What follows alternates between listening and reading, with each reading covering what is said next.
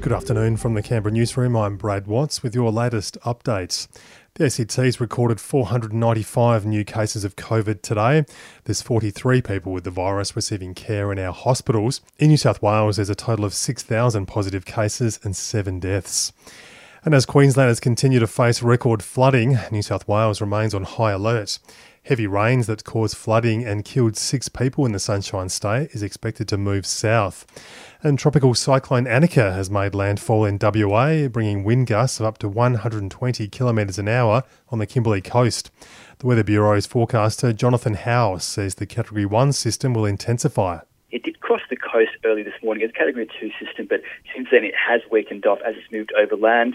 Uh, we are expecting to see continued heavy rainfall as well as strong winds. We are expecting the system to move back over the water just towards the west of Broome for the next few days, and from there it was likely to reach severe Category 3 intensity before crossing the coast halfway between Broome and Port Hedland. And with our wet summer, the ACT recorded below average bushfire potential, according to the National Council for Fire and Emergency Services. Burn offs will continue throughout the cooler months, with authorities monitoring local conditions. And only one in four Aussies have had their COVID booster jab, according to new ANU stats.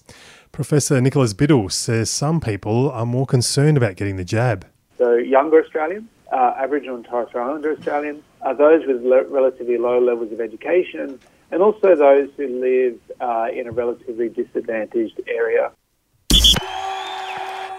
Checking sport now. And a solid victory for our Brumbies after thrashing Fijian Drua 42 to 3 in Canberra yesterday. Captain Alan Alaalatoa says scoring seven tries was impressive for our team. Yeah, it's pleasing. Yeah, I think what we spoke about last week was improving little areas in our defence, and I think um, you know we've got to be proud of the effort there. Uh, we did well to hold them out, um, you know, the whole game, especially the passage there in the second half where we will camp on our goal line for 10 to 15 minutes. And it's game day for the UC Capitals, who are taking on the Melbourne Boomers at 3 the Savo. It's another home game for our team at the National Convention Centre. And that's the latest from the Canberra newsroom on this Sunday. Check back again tomorrow for our next update.